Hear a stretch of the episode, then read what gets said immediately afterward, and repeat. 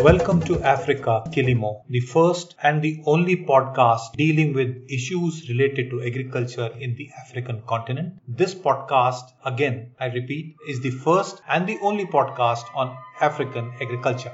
And in this podcast, we'll be dealing with different issues related to African agriculture, covering the whole continent, all the countries, and as many issues and problems and challenges we can cover. Our aim is to discuss African agriculture and present with some credible solutions which are applicable to the African continent. We'll be calling experts, we'll be calling practitioners, we'll be calling farmers in our forum, and Africa Kilimo will be the one-stop source for African agriculture information. My name is Neeraj and I am a student of agriculture. I did my bachelor's degree in agriculture and animal husbandry and then went on to do agricultural economics at the postgraduate level. My co-host is Ashutosh Malik.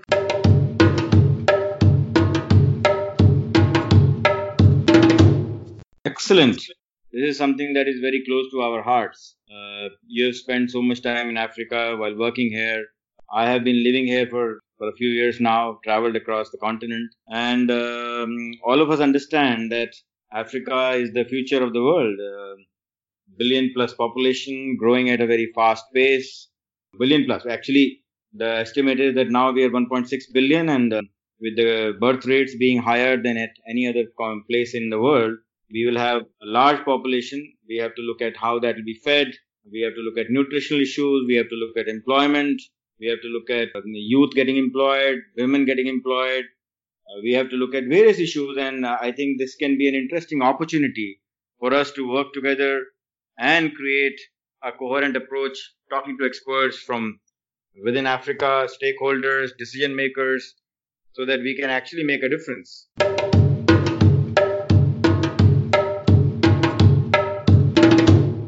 In fact, in the excitement to start the podcast, I just forgot to introduce ourselves. And I am Neeraj, graduate of agriculture, and then I uh, did my post-graduation in agricultural economics and have been in the field of development economics uh, for nearly two, two and a half decades and have worked in Indian states across uh, India, have also worked in Afghanistan, have worked in Kenya, Malawi, on agricultural projects, implementing them, appraising them, monitoring them, and even doing impact evaluations. So it's a whole range of activities which I did related to agricultural projects, both large projects, small projects, and very, very large projects running into millions of dollars. So that is the kind of uh, background I have. Uh, my friend Ashu, he is basically an engineer who went on to do his uh, master's from a very reputed institution in India, the Indian Institute of Management, Calcutta. And it is better, let him explain what uh, his background is.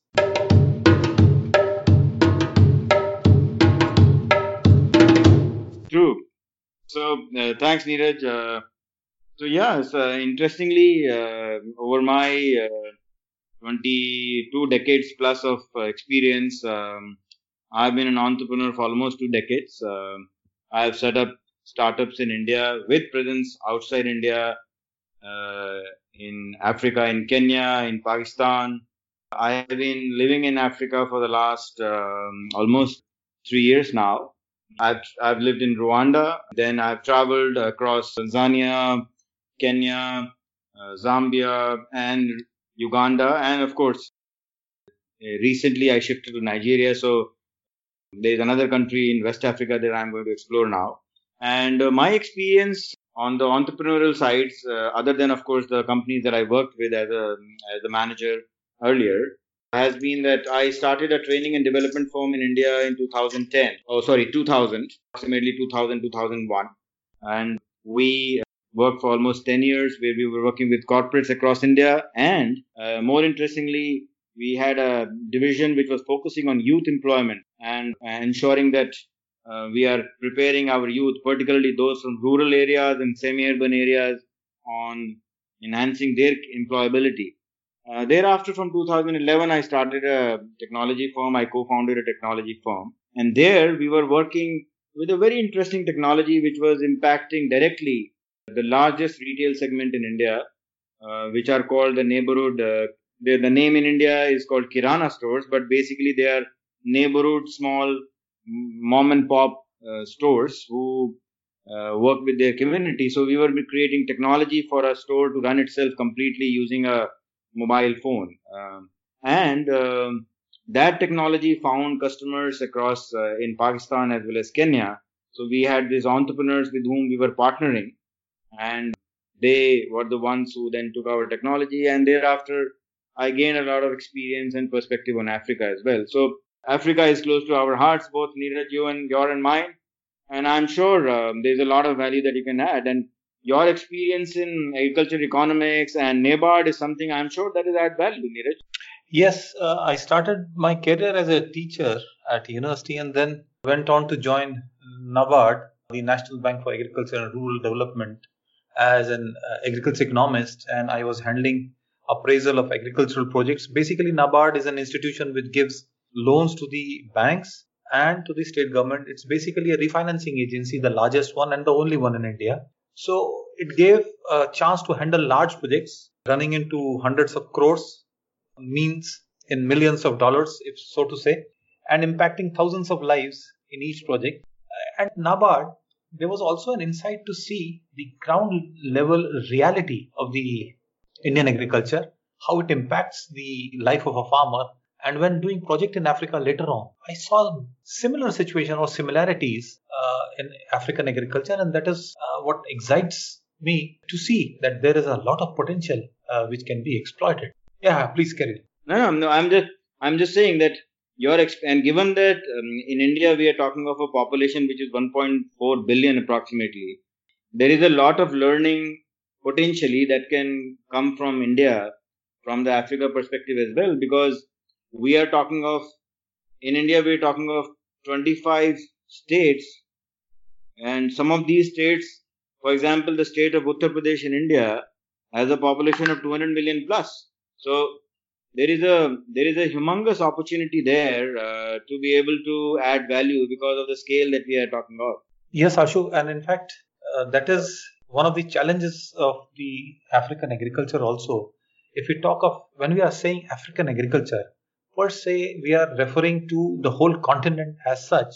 And this continent is so huge that it's unimaginable for a normal person, because the area of Africa, they are the top, top thirty countries basically will be required to match the area of Africa. That is how large it is. And, and I'm sure when we start inquiring further, discussing further and researching further, many more new aspects come out, and this is here where your analytical skills, which you must have learned at I I M, would be coming into play. And I think I I M C, I I M Calcutta, so to say, or Kolkata now, must have been a great learning experience for you, Ashu, is it not?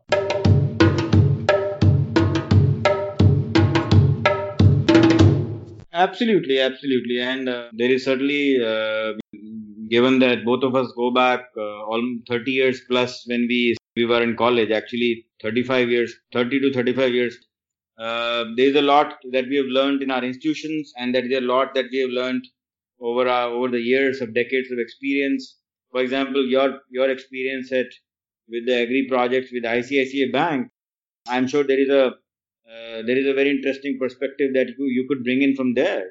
The kind of project that you were working on at I C I C I Bank, which is one of the, which is probably the largest private sector bank in India, Neeraj?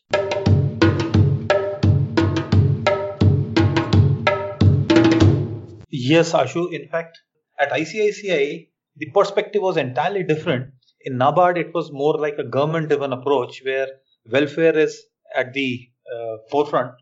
The same thing was with I C I C I, but it was more focused on the return to investment or profits. Mm-hmm. So when I joined I C I C I, there was a new division which was formed. It was known as Development Strategy Group. And I was the business unit head of Development Strategy Group. And the main purpose of this group was basically to formulate projects for farmers and lend them directly, with something which I C I C I Bank had never done. Mm-hmm. So I was involved in developing new projects, formulating them, and I had a wonderful team which was working fantastically good on microfinance, on fisheries, on uh, horticultural projects, on infrastructure projects, on financing agribusiness.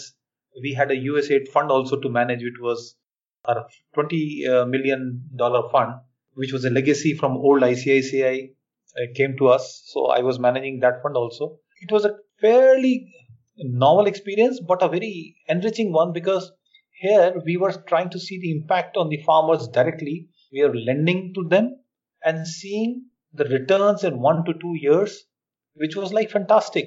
The gestation period was low. The returns were good. And that program still continued. And if you recall, when we met at Mumbai and you had come for some training or something of your startup, if you recall, then oh, I yeah. was talking about a conference. Yeah, it's been some time now. Yes.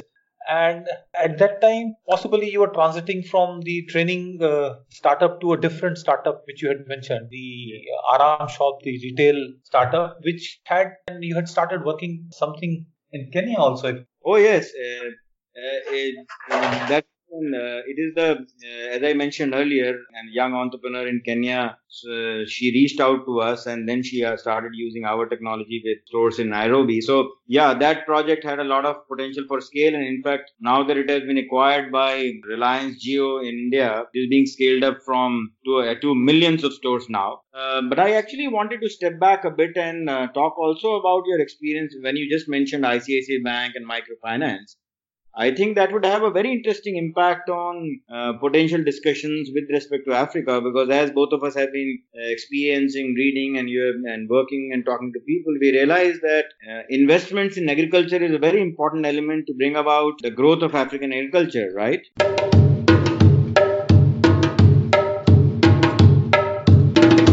Yes, yes. In fact, uh, the key challenges which Africa faces, if we just sum up in uh, short, are the investment, lack of investments, lack of entrepreneurship, lack of training, and African agriculture basically being smallholder agriculture or dominated by family farms. The invest public investment in agriculture becomes uh, quite important, and mm-hmm. also the and also the capacity building of the farmers. Where will this investment go? How will it come back? How will it help the farmers? That is the thing which we want to basically investigate and uh, bring forth in this forum, that these are the avenues, these are the things which will happen. Because with a growing population, the food production has not been keeping pace with the population product, uh, growth. And that right. is where the concern is. So the agriculture must keep on growing to keep pace with the growing population. And I say this because the countries lack capital, lack capital to uh, import food products or uh, food on a continuous basis. So that dependence on ex- imports will have to be curtailed. And that can, that can be curtailed only by uh, developing agriculture. That is uh, how I feel. And uh, connected to that is, uh, and the important point you made is about the imports. Um, we should actually spend a bit of time on that, because I have realized that the forex reserves of each country are already under pressure. And current times, for example, uh, I'm in Nigeria, and uh, with the oil prices becoming so low, it is starting to have a uh, put a lot of pressure on the budget. Uh, it will put a pressure on the budget, because oil is a very important revenue source for the government of Nigeria. So, and similarly, they, it'll it'll have impact on trade, at least for some time. So obviously, if you look at long-term strategic perspective, we need, the, and given that Africa has such a large land mass, uh, there is a huge potential to turn the story around to a surplus, to potential exports. And the other aspect of that is poverty, because it is the poor people who also have the uh, are in, unable to feed themselves. So while the so small farmers are there,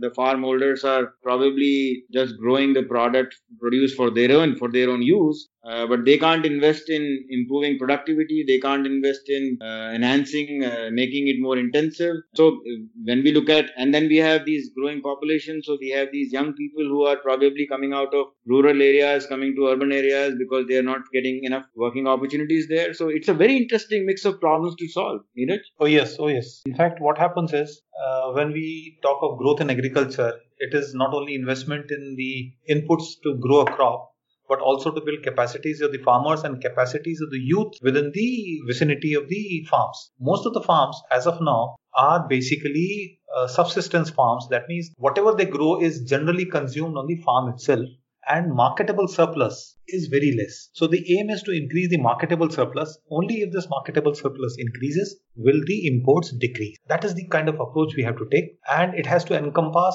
employment generation in the rural areas by ag- mechanization of agriculture, by providing ancillary and auxiliary services to agriculture. There is a whole gamut of services uh, which can be taken up within the rural areas, within the vicinity of the farm communities in Africa. And uh, as you said, food uh, security situation is on the edge, still under control, but things may not be so for the years to come. So intensive agriculture, stall feeding of animals, pastoral lifestyle has to be uh, now much more settled. So that's that's the kind of approach which has to be taken, because eighty percent of the farmers are family uh, own family farms only. Right, and, right. And the the the. Uh, Uh, size of these farms is less than two hectares. Mm-hmm. That is again that, that is again a challenge when we want to scale up agricultural production. And this so is something organizations will play a role there, Neeraj. Is that something to one of the areas to think of and talk about later on, maybe?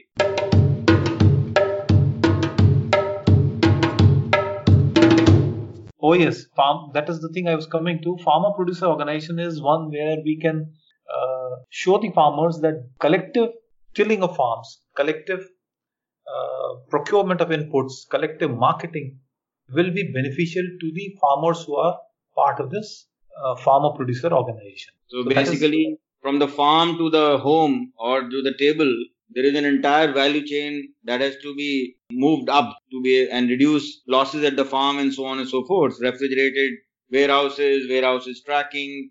You, you, you in fact worked on a warehouse project, right, Neeraj? What was that about? Yes, yes, yes. This warehouse project was basically the setting up of transaction registry of the e e transaction registry for the warehouses, mm-hmm. of warehouse receipts. That it's something like this, that a farmer comes, puts the produce of his farm in a warehouse which is certified by the government, and mm-hmm. the warehouse issues a slip, and of that such and such produce of such and such quality has been stored with us.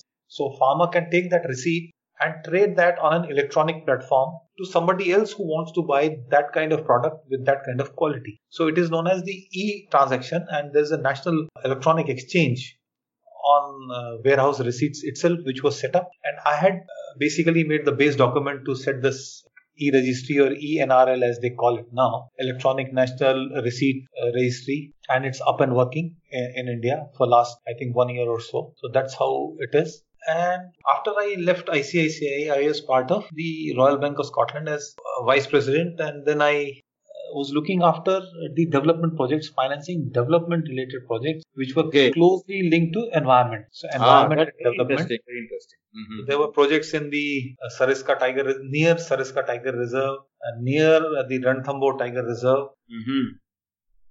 Two of our very prominent projects were in Ladakh. One was protecting domestic animals from snow leopards. The other one was to promote building artificial glaciers so that the farmers in the icy regions of Ladakh, the northernmost point of India, mm-hmm. are able to get water when there is water scarcity. That is, oh, after the, yeah, after the winter cease, there is a gap uh, before the water flows in June. Mm-hmm. So, twenty-four months. Are these people are deprived of water because the glaciers melt, and that water takes time to reach the lower region. So, there was a, so there was a project which was uh, basically designed to capture water, make artificial glaciers, and something of this sort was on a different scale in a different weather condition was done in Africa. That was basically water management project, which mm-hmm. I later on.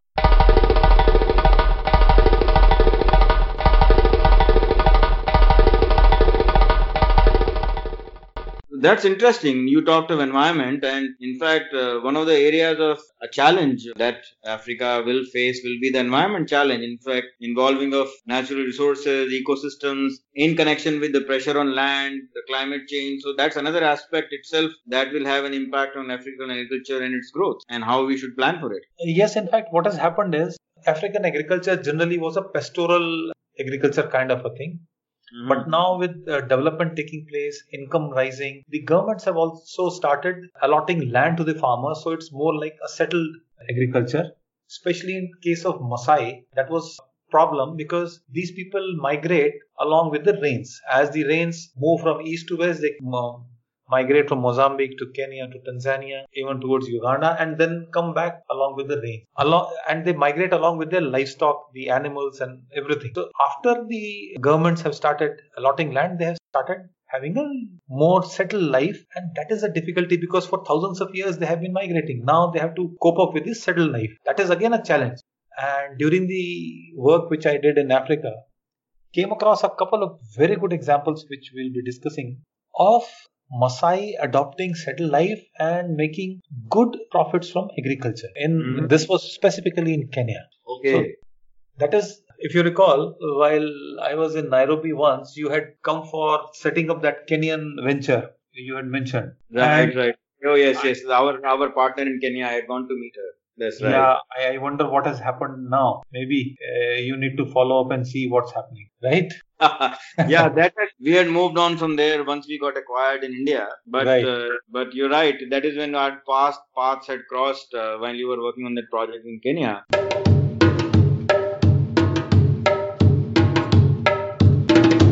In fact, um, another thing that just struck me, Neeraj, and you mentioned, you have alluded to this in some way when you talked of various issues in Africa. Uh, you know, Africa has, African countries uh, have joined together to sign the African Continental Free Trade Area.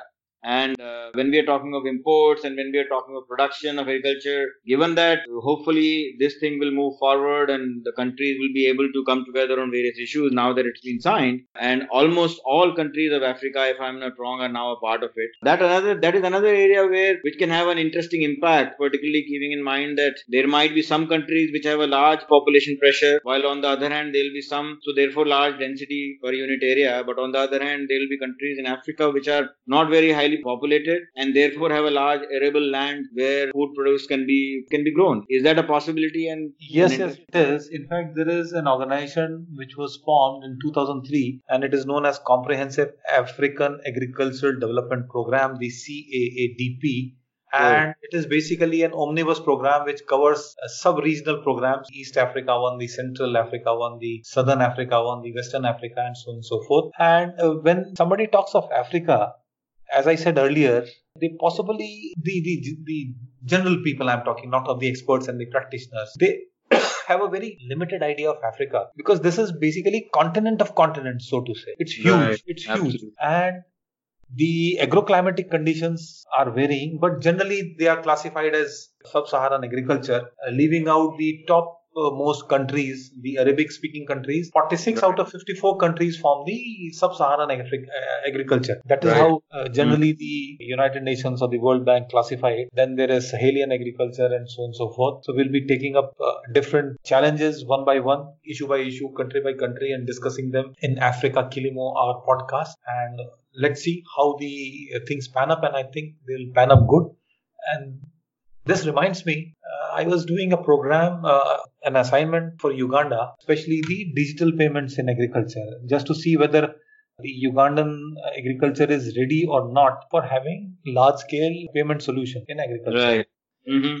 There's a firm called B F A which was spearheading it for the U N D P. Okay. And it was very insightful to work on this assignment because it cleared many myths about African digital payments and seeing the uh, situation or the spread of uh, digital payments or acceptability of the digital payments by the farmers at the ground level, the dairy uh, people, the livestock keepers. Everybody is so excited to uh, move on to digital payments and most of them prefer digital payments. I think the same situation must be prevailing in Nigeria, Ghana, and near about areas, Ashu. Yeah, sure. And I'm uh, uh, well, it is early days for me in Nigeria, but I can certainly confirm that uh, when we were so, so Kenya, I worked in this uh, our own um, with our own partner in terms of the venture, and Kenya, of course, was the leader. I would say probably leading the world in terms of mobile payments. Uh, I saw the same thing in Rwanda. I saw the same thing in Kenya or oh, Tanzania. In in Nigeria, uh, what I have seen and observed is that um, transfer of money is the, amongst the easiest things uh, to do. So I think uh, the the number of issues that we have discussed, the potential for African agriculture uh, through our uh, podcast Africa Kilimo, I think I think we have we are going to have tremendous opportunity to talk to and discuss with um, some of the most important experts in this field, spread across the continent. I'm sure there will be a lot of learning that we will gain, and uh, we hope to be able to use this platform to ensure that we are having an impact on the ground, working with experts spread across the yes, entire continent. You're right.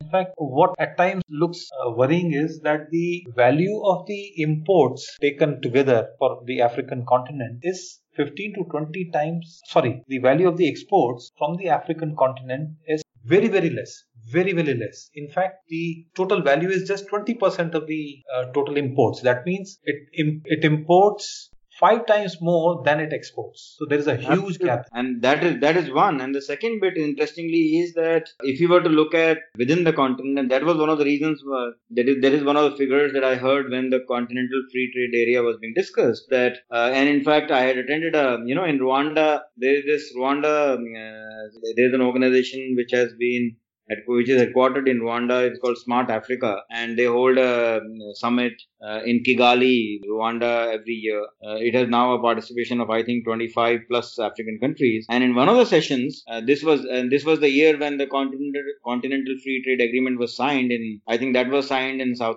South Africa, if I am not wrong, in in, in January of uh, uh, two thousand eighteen. And the discussion that I was having was, or was it yeah March of two thousand eighteen? And uh, I was uh, I was attending this conference in Kigali in April, I think, and uh, one of the figures talked about was that uh, the intra-Africa trade is exponentially less than, so within Africa countries trade less than they import from outside African continent, and yes, that yes. is an area of, that is certainly an area of concern, and therefore an opportunity also, because as I said, as I have experienced in my life, what is a concern is, can also be turned into an opportunity. Yes, exactly. In fact, Um, the major exports from Africa are cocoa, coffee, tea, cotton, sugar, and fish, shellfish. But most of it is exported in raw form, not the processed form. So there is again a good opportunity for agribusiness, agri-processing, and so on and so forth. Agri-processing for internal consumptions within African countries and for exports from Africa. And most of the imports are from Europe and other developed nations, draining out the uh, precious foreign exchange. That is right. That has to stay in the countries, and uh, exports have to increase. That is how I see it. And Absolutely. If we sum up, Absolutely. And the, the major point is that Afri- agriculture, the development of agriculture as such, is not a sufficient condition. This is just one part of the total development scenario, because if by agriculture I'm saying uh, the increase in product uh, production and productivity, both of crops and livestock. But beyond right. this, there has to be market access.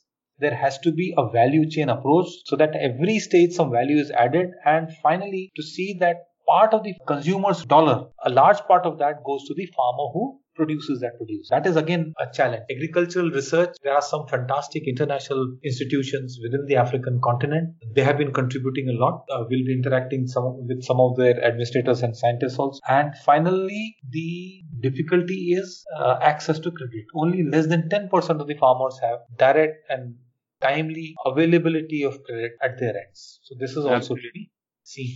So there's a whole uh, gamut uh, which is to be covered.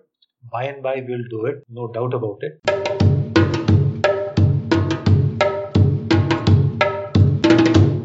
And Absolutely. We'll ask our listeners to send in their suggestions, questions, queries, and whatever they would like to hear, the feedback to us. Please keep writing, and the email is africa dot kilimo at gmail dot com. I'm repeating, the email is africa dot kilimo at gmail dot com. Keep uh, writing, and we'll be getting back to you.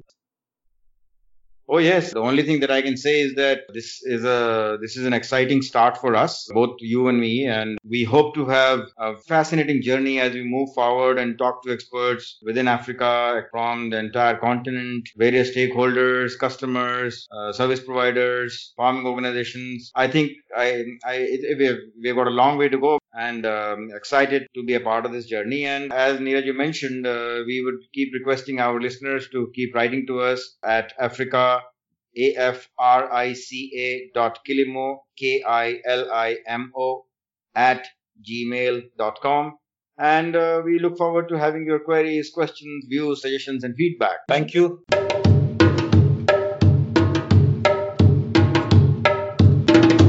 Africa dot Kilimo website is coming up soon, and we'll keep you posted on that. Till then, keep writing. Thank you. Bye-bye from both of us. Bye. Take care.